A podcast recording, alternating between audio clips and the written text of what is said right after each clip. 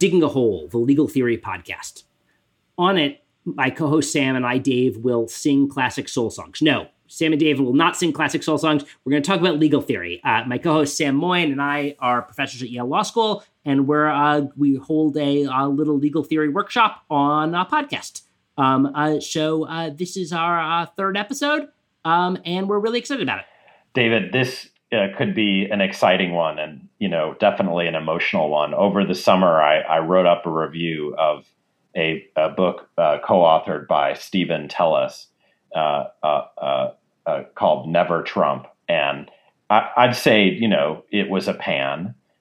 It was definitely a pan of the larger movement of the never trumpers the, the book studied. And it turns out that Steve Teles is one of your good friends in the political science community. So we thought we'd, you know, invite him on, uh, have a, uh, an encounter, uh, and maybe bury the hatchet by the end.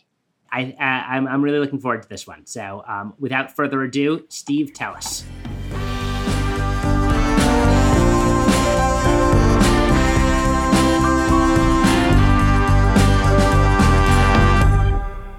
Steve Teles is with us today. Welcome to the podcast, Steve. Happy to be here. So, a little as by way of introduction, uh, Steve is a professor at Johns Hopkins and is one of our foremost political scientists and public intellectuals. His book, The Rise of the Conservative Legal Movement, is the definitive book on the creation of the Federalist Society, the influence of the Olin Foundation, and in general, the rise of conservative lawyering and the conservative legal movement. He also has a terrific book on conservative efforts at con- criminal justice reform that I recommend extremely highly. And the book we're going to be talking about today, Never Trump, is a continuation of some of these themes.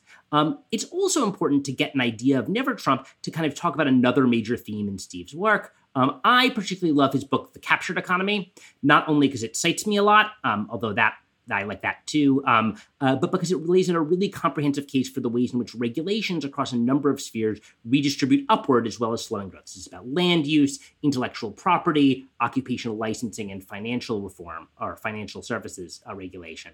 Um, it the capture economy captures two of uh, key innovations that we're also going to talk about today. The first one is the idea of kludgeocracy, which is the idea that the breakdowns in American politics have led to weird workarounds that work in the short term, but um, can result in uh, kind of suboptimal second, third, or fourth best public policy. And the second is the idea of liberaltarianism. So Steve came out as a liberal libertarian, as a combination of liberal and libertarians uh, um, uh, and which led to, with his co-author on the uh, captured economy, the creation of the Niskanen Center, um, which is kind of the uh, think tank that we can think of as the intellectual home of libertarianism, where Steve is a fellow, and full disclosure, uh, so am I. Um, uh, but we're here to talk about, about never Trumpers. Steve, I, I want, also want to join David in, in saying thanks for joining us. Hard as it is to believe, since I wrote a somewhat, you know, cautiously critical review of, of the new book. I'm a huge fan. I, uh, not only have I taught the conservative legal movement book, I've even read it carefully, uh, and and I admire what you do. Could you maybe begin by uh, you know telling us about the new book, what what you take yourself to have shown in it? So the book does, in fact, just to kind of go back a little bit before we go forward. Um, the book does really actually come out of my experience at the Niskanen Center. Um, and so, one thing to say is libertarian is like one of the categories that I've used to explain myself and what we do. And we spend an inordinate amount of time at the Niskanen Center just trying to figure out how we want to describe what it is we do. So, I've written pieces that describe myself as a competitive egalitarian. I've talked about liberal conservatism. And I know David is interested at some point in talking about Hans Noel's work, right? And one of the things that intellectuals do, especially at periods of ideological instability, is to try to sort of inject new categories um, that try and draw people into affiliating with those categories rather than the inherited categories. And that's why, to some degree, some of my history and the history of the Niskanen Center is about experimenting with how we want to describe these categories that cut across the existing lines and that generate, in some cases, policies that look aberrant from the point of view of the standard ideological categories that make sense within some of these new ones. So ordinarily we've associated sort of moderation with incrementalism that feeds into some of what David is talking about about uh, right? Kludgeocracy is in some part a response to people trying to make incremental adjustments to inherited policy systems that then end up becoming incomprehensible, um, uh, ineffective, contradictory. And so our synthesis, in some ways, pushes us toward support for quite radical changes, but quite radical, but not on the liberal or conservative dimensions. Um, now, okay, where does that all come to what we're talking about? So this partially comes out of the Niskanen Center um, that right after the 2016 uh, election, we started hosting this thing called the Meeting of the Concerned, which was a bunch of, um, certainly at that time, Republicans who were looking around who kind of thought that Trump was going to lose, which is a sub theme of the book that Sam knows, right? They thought Trump was going to lose and they they had a image of what they were going to be doing in December that was different than what they ended up doing in December, right? They thought in December lots of them that they were going to constitute the clean team, right? The people who had not been soiled by Trumpism and that in the aftermath of his humiliating loss they would be brought in to kind of you know reconstitute the party and bring it back to something right that they had that they thought this weird aberration of Trump had taken the party away from. Uh, and I went to some of these meetings and realized that this activity was interesting. Right, um, I had some issues with it. I had, which we can get into probably later. But when I do my work, it's often I start out with a phenomenon in the world that looks interesting. And then I try and figure out what it's about, which is often the opposite of what people in social science do. They start with a puzzle in the literature and then they look for a case to examine it through. And my general method is do the opposite. So to go back to the conservative legal movement book, um, that book actually started out very different. It started out as a comprehensive book about conservative efforts to mobilize against the activist state. And then the law turned out to be the area that, for various reasons, was the most interesting.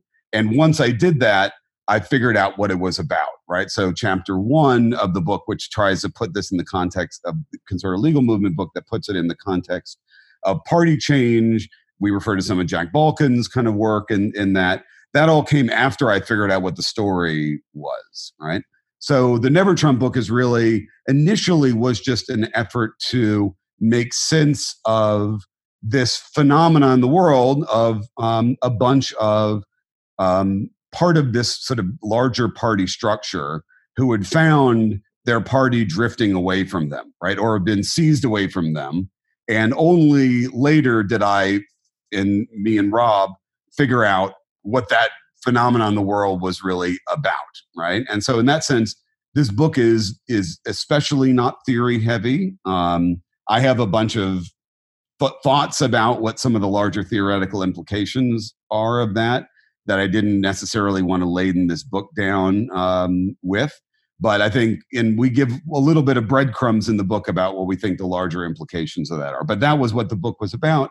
And only later did I think we come to conceptualize this book about um, that Never Trump is really about the defection of a particular part of modern parties, that modern parties have this professional elite cadre, in part because of the changes over time in the nature of the American state and the way that we um, we do elections that require parties to have this professional elite cadre, and that gives them a certain power and authority, or in, in Andrew Abbott's term, jurisdiction. Um, and that what happened in 2016 was a kind of withdrawal of that jurisdiction um, in retrospect. And the Never Trumpers are, for the most part, right those those people who um, had their jurisdiction stripped through, in part. Again, we'll see. There's variations of that. Lawyers are the most interesting example of that. But that's what I think the book is really about. It, it is really accessible for sure, and I think that's you know a huge achievement.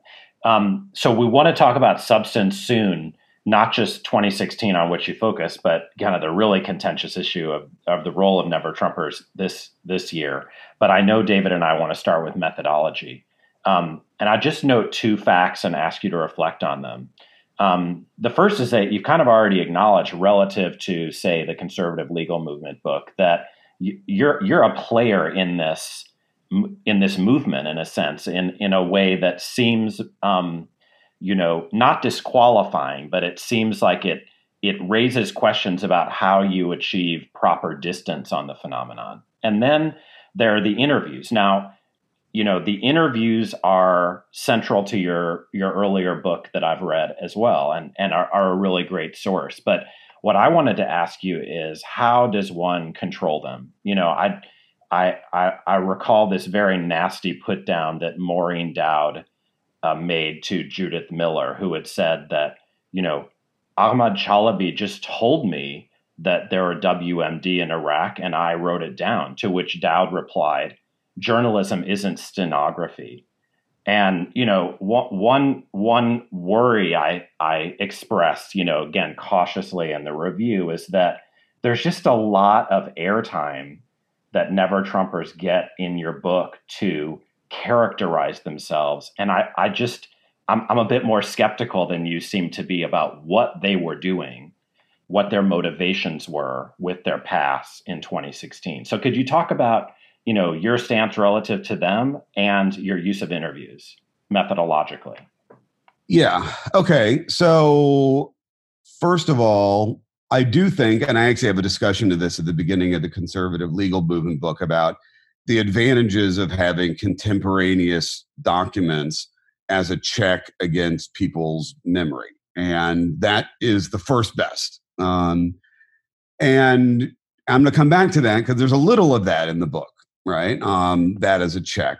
Um, but this is doing, you know, what we're doing both in this book and to some degree in the prison break book that David talks about is I'm doing real time social science, right? And so real time social science is inevitably in the world of the second best, right? And it's not in the world of the second best because I'm a crappy social scientist. It's in the world of the second best because that is in fact the world that is in fact available to me right? Now again when one of sam's students comes back in 10 or 15 years and there's lots of archival material although again doing doing archival work with where all the communication is through slack channels or whatever is a is a more complicated world and people historians know all about this.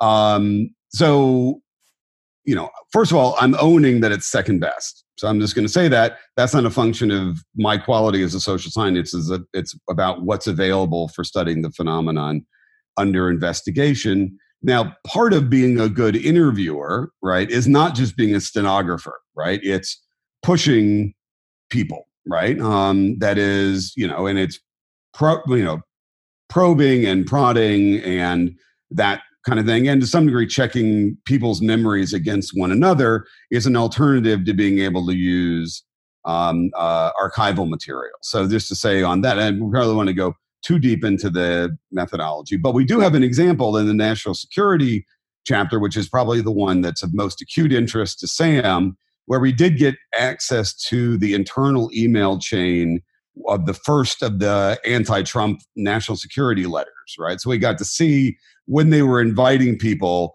to um, join this this letter, we got to see what they were saying to each other, right? And I think that is actually pretty good contemporaneous check, at least in that dimension, that it turns out they were saying the same thing to each other that they were now they may have also been experiencing false consciousness or something right and have had motivations and maybe this is the language they talk to each other about their interests on that may but it, that is itself a phenomenon in the world right the language that people use to communicate to each other about their interest in part constitutes their interest right that is how people construct interest is they construct interest through language and through communication within within movements or groups. Um, but at least there, I think that's a kind of internal check. Unfortunately, like lots of those other things, were not available for some of the other and will be later on. So this book is openly, I think, a um, a, first cut at the um, at the phenomenon. And the question then is compared to what, right? Um, you know, if you've gotten a different account of what these people's motivations were, then you know the same methodological standards apply to your alternative account. And you know, the one thing I'll say is, at the minimum, I did a bunch of interviews to try and get at people's underlying motivations, and then you know, if you've got some alternative set of their motivations, then you have to bear the weight of that alternative methodological account, right? Especially if you're just imputing motivation and the absence of actually having done investigation, which is one of the things that we bounced around in our uh, in our discussion in the New Republic. Right. I want to ask. I have two questions um, that kind of fit you fit this book and the broader Teles project into uh, theories of political science. And so the first one I want you to ask, answer, or talk about is how the book and the broader project fit with the UCLA School of Parties. So uh, for those in the audience, uh, those people argue that, contrary to what people like John Aldrich have argued, political parties are best understood as places where factions argue about what the policy should be and who the candidate should be. Um, and elections, general elections, and the need to win play a constraining role in this kind of ongoing negotiation between different groups that are constitutive of the party. Uh, you have a, like another character here, which are the experts um, that don't play a role in their models. So, could you talk a little bit? Are you adding to them, challenging them, or what? I've used a lot of the UCLA model, and I think I should do a shout out to David Karol's book, Party Position Change, which I think is a fantastic, really important, under, I think, still underestimated in how important that book is. And I use that a lot in um, Prison Break in particular, right? Where we argue that um, party position change, pivoting off of Carroll, is much more common when you have issues that are not coalitionally anchored, right? So just to get, I'm, I'm going to roundabout get to your your your question, right? The what Karol basically argues is parties have two categories of positions. They have one set of positions that they have because parties are coalitions of high demanders and they have those positions because there's a small number of people who are sitting around the table who've essentially made a kind of blood oath with one another and they've all agreed to support each other's fundamental existential issue in exchange for everybody else supporting there so it's kind of a mutual non-aggression pact kind of um, uh, agreement and they they're going to keep those positions regardless of how electorally popular they are, right? So, like gun owners are around that small table in the, um, you know, and no matter how many school shootings there are, the Republican Party is still going to keep its position on guns because it's coalitionally anchored. But parties also have lots of positions that are opportunistic that they took for electoral advantage. In some cases, they're taking them to compensate for their otherwise unpopular coalitionally anchored positions. And parties have a lot more room to adjust those positions. And there's a di- very different kind of politics that goes into that. And that's where some of this class of actors that you reference are important, right? The intellectuals, the scribblers, the policy analysts, right?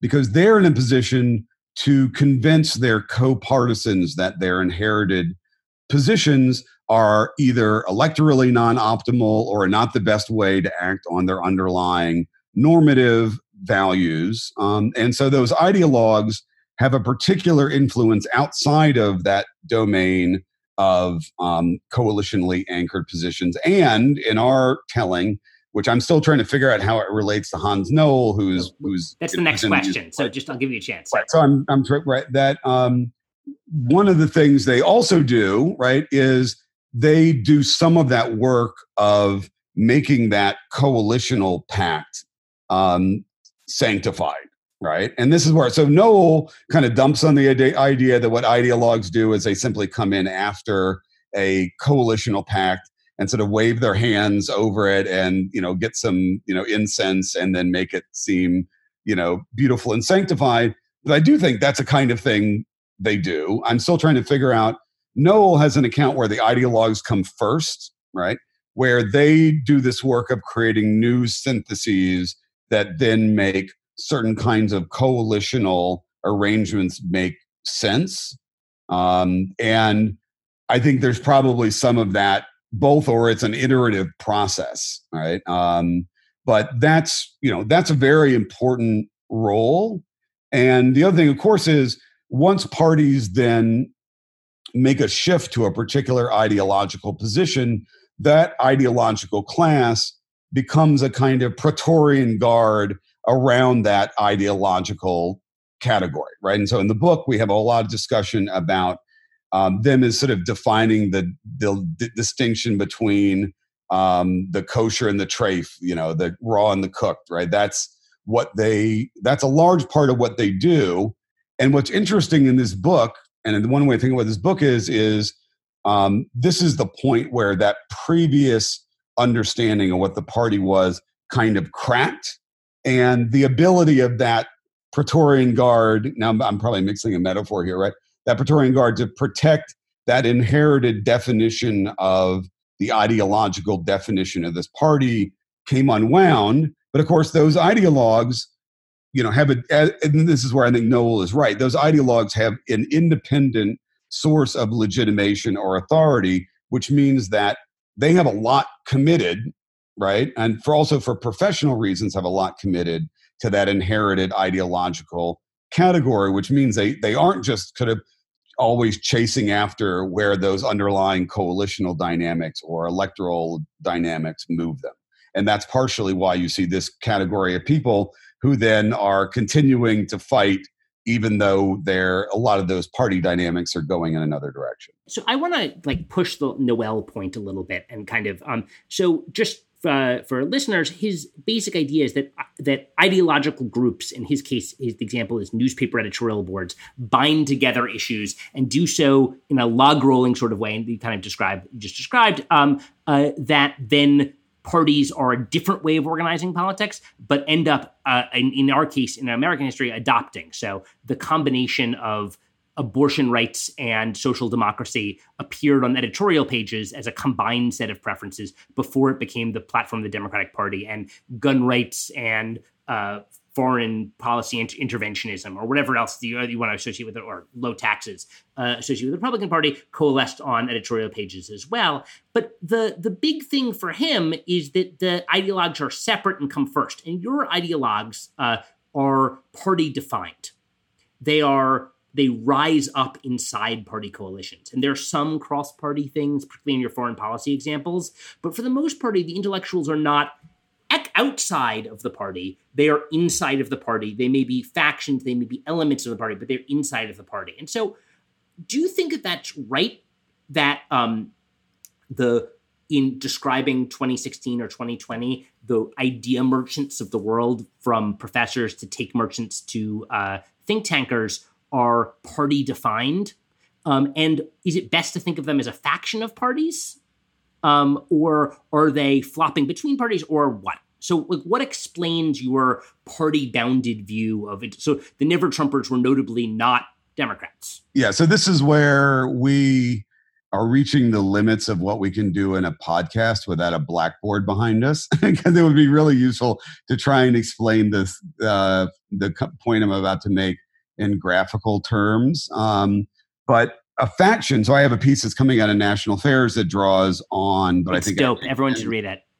Um, yes, that's going to be coming out in um, next week. That extends on extends the argument, but I think actually improves the argument. Um, again, with Rob Saldin, that com- of the conclusion of the book, and factions, I think, are distinguished from these professional categories, right? So when you think about factions, you're thinking about a party as being defined by organizationally distinct, um, mostly ideologically categorized groups that have the capacity for collective action, right? And when you think about these professional categories, which make more sense in a mostly homogenous party, right? That is a non factionalized party.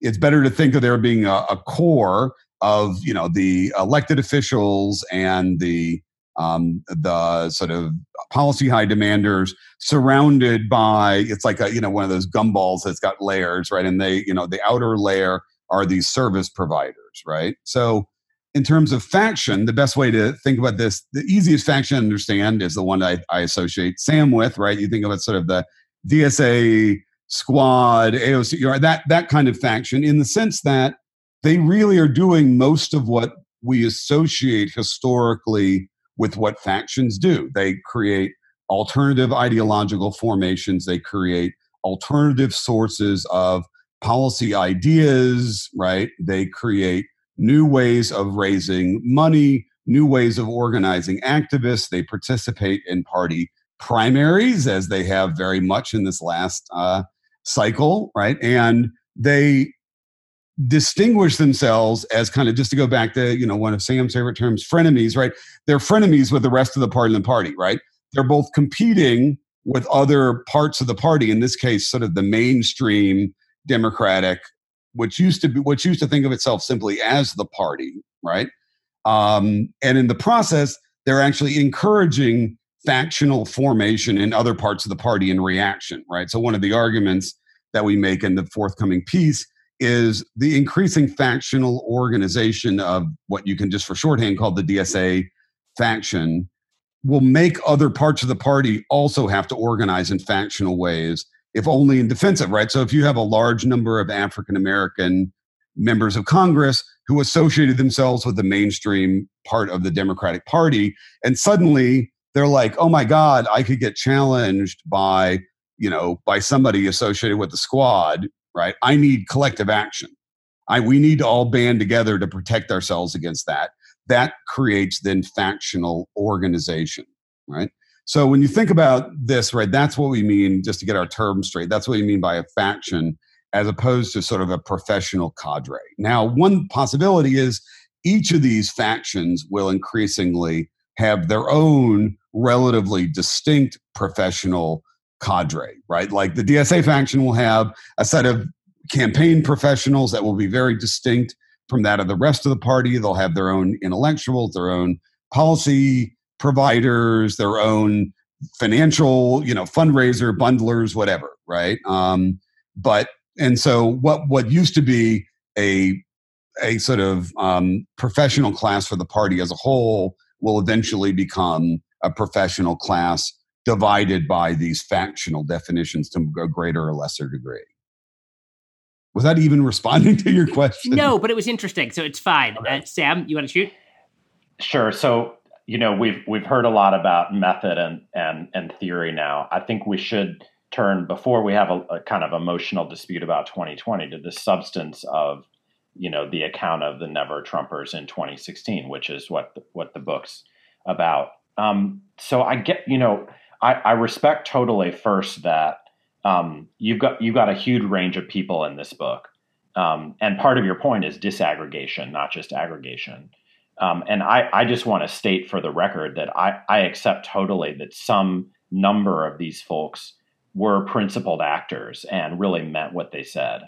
Um, you know, and I respect some some of the folks at you know Jacob Levy at Niskanen. You know, I think th- these are people who really do care um, about the survival of democracy and so forth. What what I want to ask though is, you know, um, it, you just to put out my, the original claims I make in, in the New Republic review about about 2016, um, because it's there. I just thought you you know um, you you bought the rhetoric and rationalization of some of the other never Trumpers a little too easily. So I agree. Um, I think that's brilliant what you've just said that this this movement is really about a taboo. It's really about holy and impure and a line that's constructed. Um, and that's a really helpful way of putting it, but it also gets at some of the irrationality um, of because that's what studying that kind of line has to involve.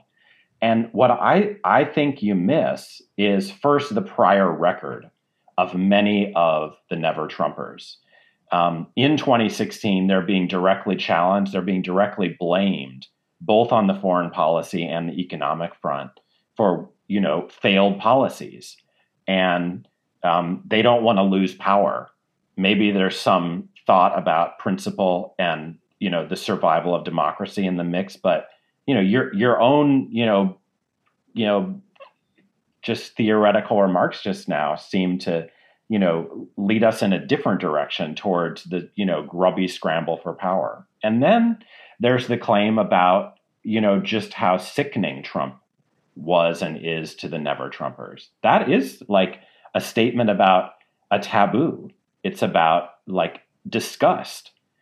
And you're, you're completely uncritical about it in the book. You just report the statement and say what really matters to these people is that they were nauseated but I, you know, so on on both counts, can we get into the substance of 2016 and um, explain how the high theory is is presenting an adequate account of the behavior of some of these never Trumpers in in in that critical moment? All right. So on the first part, um, I do think it's important to recognize that your presentation of the argument in the book is not actually what we did in the book.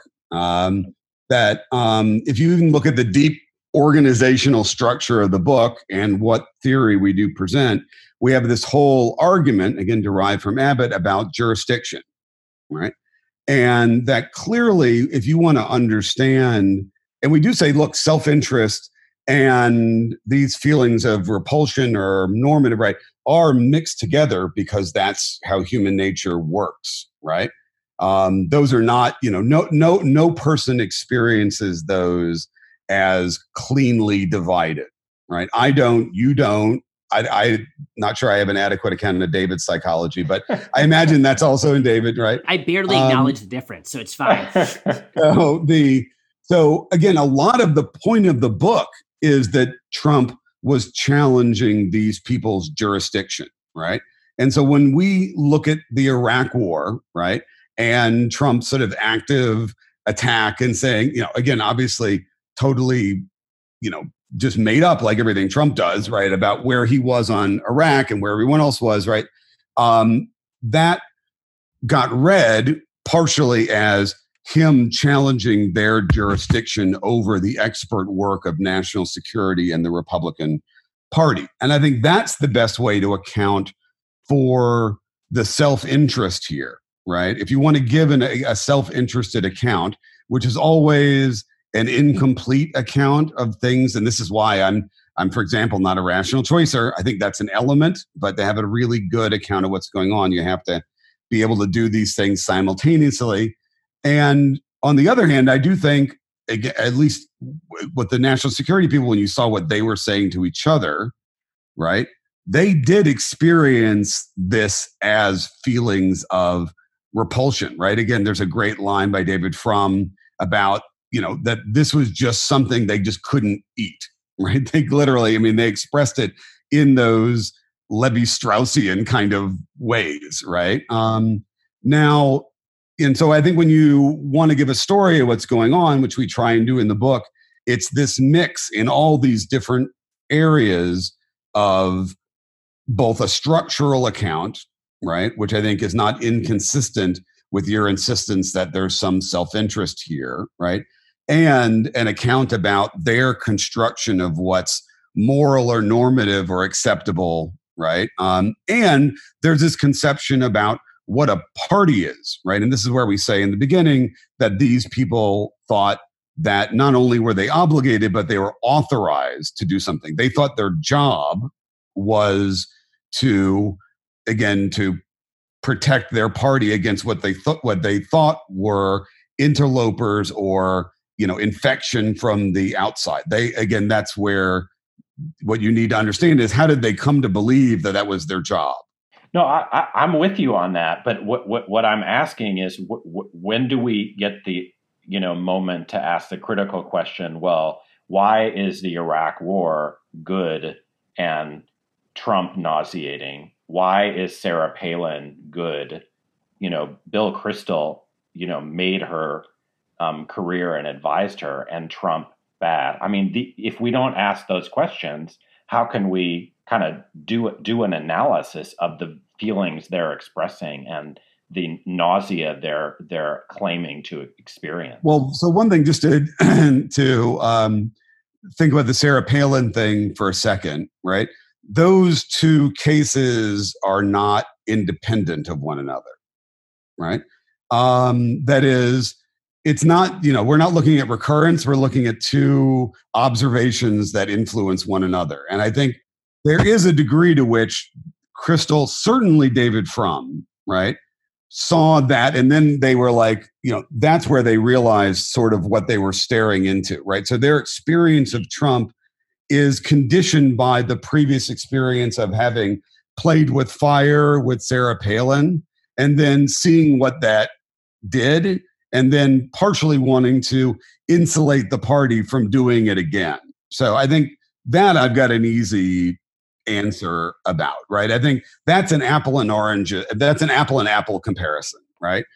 Iraq war in this is a is not an apple and apple comparison, right? Um, you know, they they thought the you know I you know I supported the Iraq war. Not back then, nobody gave a crap what I thought, right? And now I didn't. I wasn't writing on it. I, I would know, have had we known each other. Yeah, I mean, you know, so but I thought for what I, in retrospect, you know, I still think I, I are understandable reasons, and there were lots of people um, who were liberals who, at the time, right, who now want to give a different account of where they were. But I'm just going to own it, right? I own why I thought that was right, and um, now I do think that's also conditioned some of their thinking on national security too. There's a, a great line by Eliot Cohen that says the Iraq War sort of sobered up a lot. You know that they had gotten a little drunk on a particular kind of understanding of American foreign policy that then has affected things later on. Um, and so anyway, so I, I I don't know that that is necessarily like a um, a kill shot against the argument here, right? Certainly the the Palin one is not because I do think that explains a lot of their reaction to Trump. Okay, you know we could dwell on this till the cows come home, but it's critical that we we we you know push forward four years while while acknowledging that you know um, that's not what the book's about. And that I, again i'm just sitting in an armchair trying to assess the real importance of the never trumpers which given their failure in, in 2016 does seem to you know come to rest in in, in a debate we should have about 2020 now i i want to concede first that i probably lean too strongly on the suggestion that that they were a big factor in spelling the doom of Bernie Sanders' candidacy. Although um, one of my non-armchair DSA friends, Matt Karp, has done an interesting analysis of the primaries uh, in Jacobin magazine. I hope, which I hope you read, which which suggests pretty strongly that there's there's kind of a never Trump equivalent in the electorate, and that if we do a fair postmortem, um, we shouldn't just focus on African American voters in South Carolina, but we should see that a lot of ex Republican or uh, um, what he calls Halliburton liberals um, have helped swing the the outcome towards Joe Biden.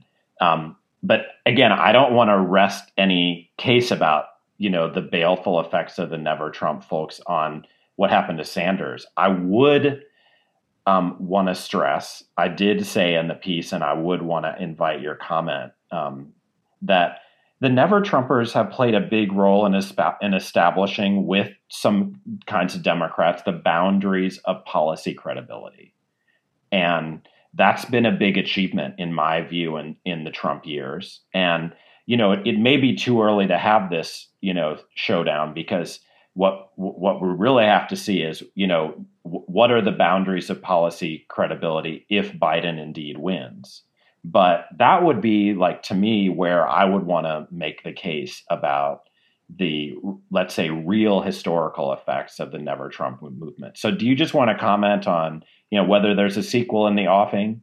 Could you lay out the argument just like two sentences for listeners who have not necessarily read the pieces? Sure. So um, just just to for background you know steve rightly uh, understandably hopefully he's planning a sequel restricts this account to 2016 uh, and I, I try, you know, to shift uh, the the argument to include 2020, where I think um, in in the last four years, the Never Trumpers have played a huge role. Let's note, many of them were given promotions, um, especially those in journalism.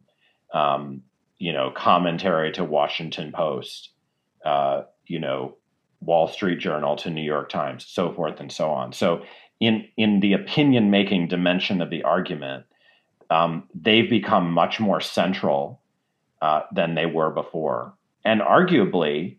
Um, what we've seen in the last four years is a kind of rehabilitation of policy orthodoxy um, prior to Trump's challenge to it, as well as the left's challenge to it.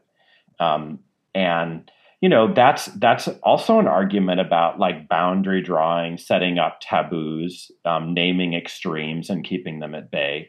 It's it's just not an argument about the Sanders candidacy per se. It's you know, it's an argument about beltway, beltway orthodoxies.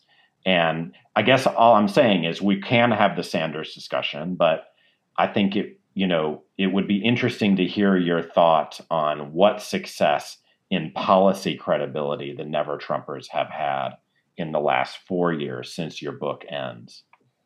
Yeah, so that's about 14 questions. It's true. So let's see if I can try and answer any of them just to go back, way, way back um, to the Halliburton liberals um, uh, point. So it's definitely the case that um, if you look at how the actual Democratic Party is constituted, right, and this is w- one of the arguments for why we are making a prediction of a more factional future, is the American system is just not designed I think over time, especially the Democratic Party, is not designed to be an ideological party, right? Um, certainly in the way that conservatives have become, it's a much more shaggy, inherently residual category, right? That includes you know African Americans, right? Who our argument is, and we have a piece that's coming out in Niskanen that looks particularly at, at criminal justice, right? But when you actually look at it from you know at African Americans, they're much more heterogeneous than most people often talk about them, right? Um, especially on social issues. Um, they're all stuck in the Democratic Party because in a more deep with in, in, a system with a more decent right of center party, you know, what you know, other you know other countries have right of center parties. They get much larger percentages of ethnic minorities, and we don't because the Republican Party is what it is on race and whatnot. So we should just stipulate that. So they're all stuck. They're all stuck in the Demo- Demo- Democratic Party.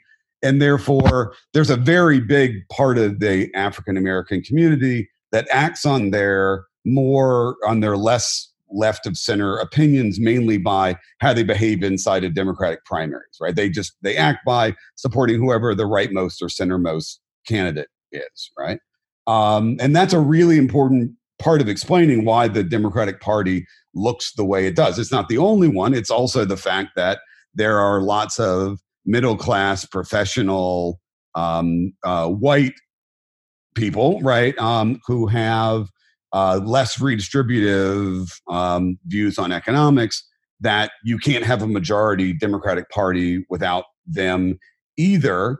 Now, the argument especially of the piece that's coming out, is a lot of those lines between those pieces that float around the Democratic Party have been inchoate up until now, but that we're going to see those lines becoming much more defined, right? And again, there's no more way to define that than when you start seeing people primarying people, right? Then you know that though you know that that whatever sort of agreement that's been made through has broken down and now you have much more organized. Cori Bush i mean incredible. and that's Cori Bush is a good example of that right? And that's why our our argument is the future is that that DSA faction is going to become an institutionalized but not majority faction of the party right? And this is where i do think a lot of people who imagined that somehow Sanders was going to win and take it all over and, and it was going to turn, you know, the Democratic Party into a socialist movement party are just making a mistake about the kind of party that the Democratic Party can be, right? And if it tried to do that, it would it would become Corbynist. It would become structurally incapable of winning power. Now we can have a disagreement about that, and um, but I do think that's you know that would be where what would happen if you tried to turn it into a movement party Um, and that's the real reason why the left has been, you know, it, it's its power has been stopped, right? Because at least in our argument, there's just not the demand for that. It's a minority demand, but it could be a very structurally powerful minority demand that would then have to make a kind of agreement or settlement with the other parts of the party, right? And that will probably come after we have more of these moments of testing the limits of their power inside the party that that will you know it'll be it'll be like you know um, post conflict negotiation right we will have a war that'll have demonstrated what each side's power position was and then we'll have a treaty and that'll determine how those sides sort of deal and so that probably is a long answer to maybe only not quite a question you asked but i think that's part of what's going on here and that's the real fundamental motor, right? I can tell that story entirely without mentioning never Trumpers, and I just did.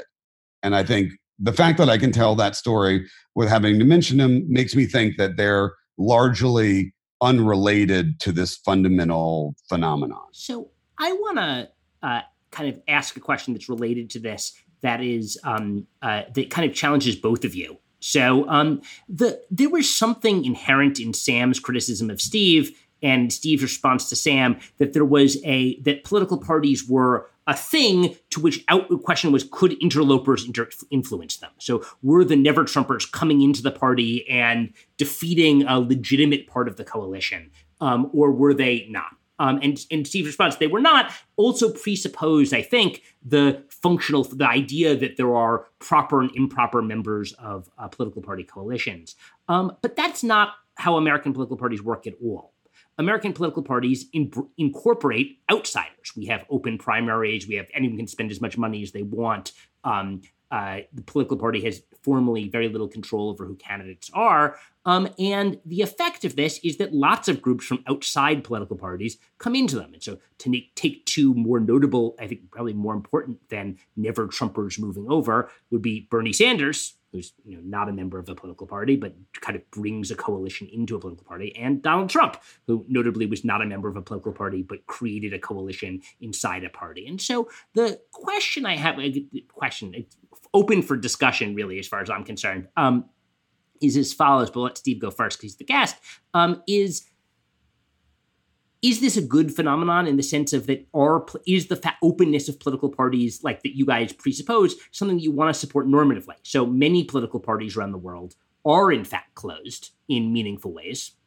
Um, uh, and the effect of that is generally to take this outside energy and push it into third parties. I advanced this in an article called Things Aren't Going That Well Over There Either. But it's the same idea here, which is that, like, is it would it be a better world if never Trumpers couldn't flee the Republic or or uh, you know alternately like the Republican vote, you know, formerly Republican voters in Greenwich couldn't influence the Democratic Party or Bernie Sanders. Um, would that be a better world with more concentrated political parties, or is a more factional political party system that's of the way kind of uh, Steve channeling Matt Grossmann discusses about Democrats um, a, a, a, a good normatively. And so you guys are saying, kind of making a claim about dimensions that's, an, uh, I think, a positive claim or positive ish or something. Um, uh, but would you defend this proposition as a normative thing? Would, would it be better if political parties' membership or the political party organization was able to control its membership a little more closely?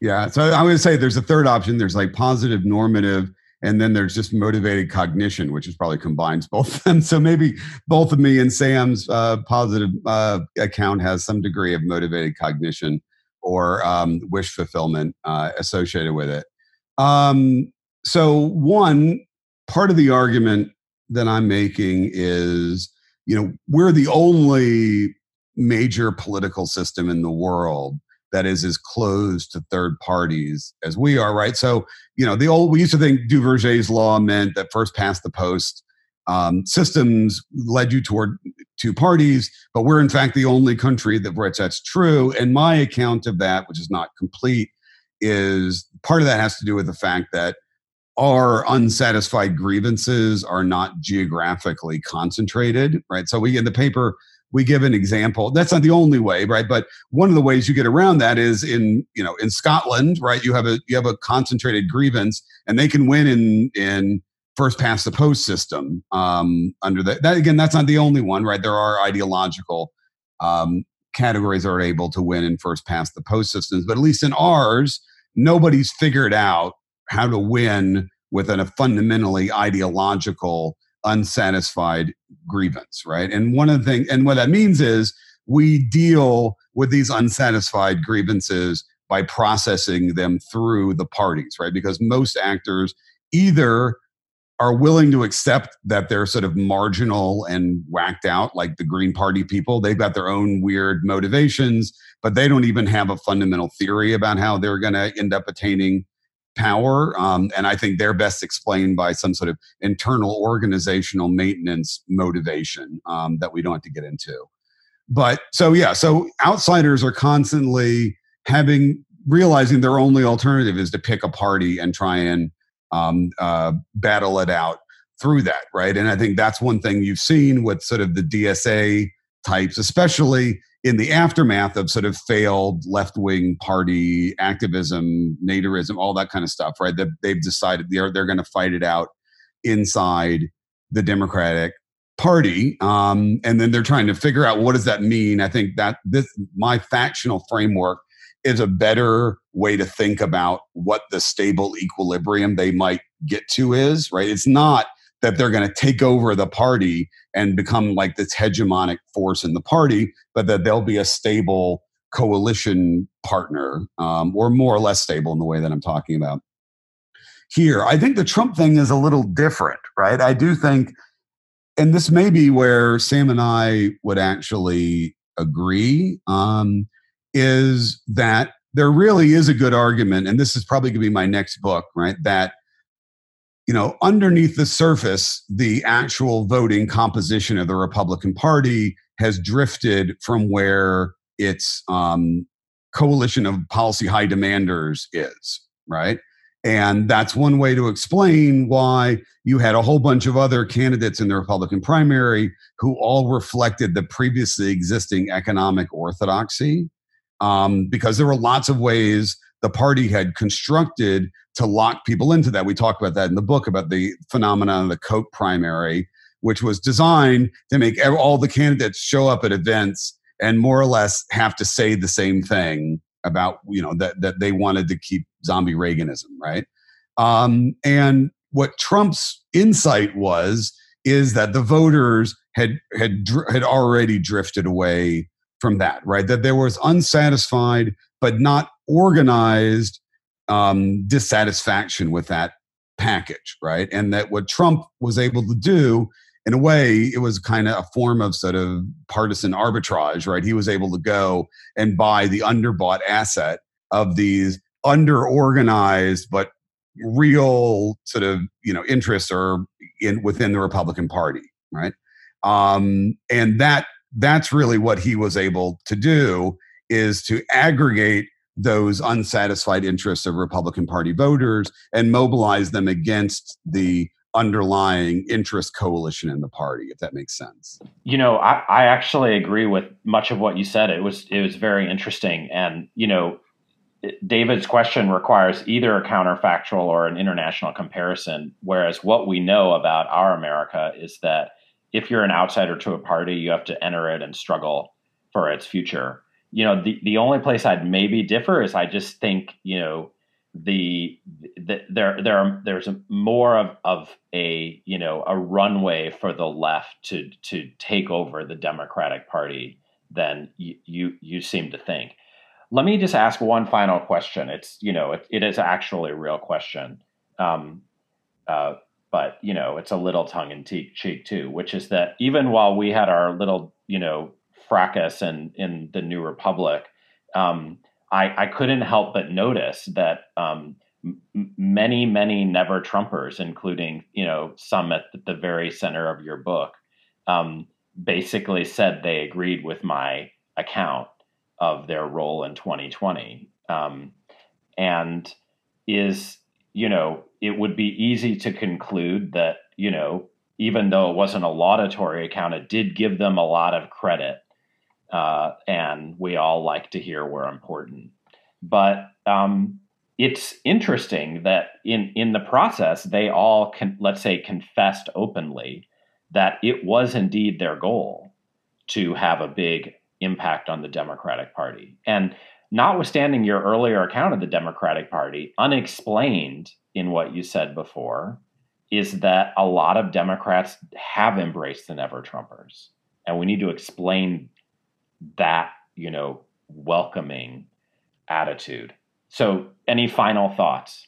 Yeah. So, one, I do think, you know, what you were suggesting that, you know, you gave a flattering, you know, at least in terms of their actual influence, it's not surprising they would be like, yes, I was very influential. Right. Right. Fair enough. Sure. Right. I mean, they're able to say, yeah, your argument was that they were influential but malevolent, right?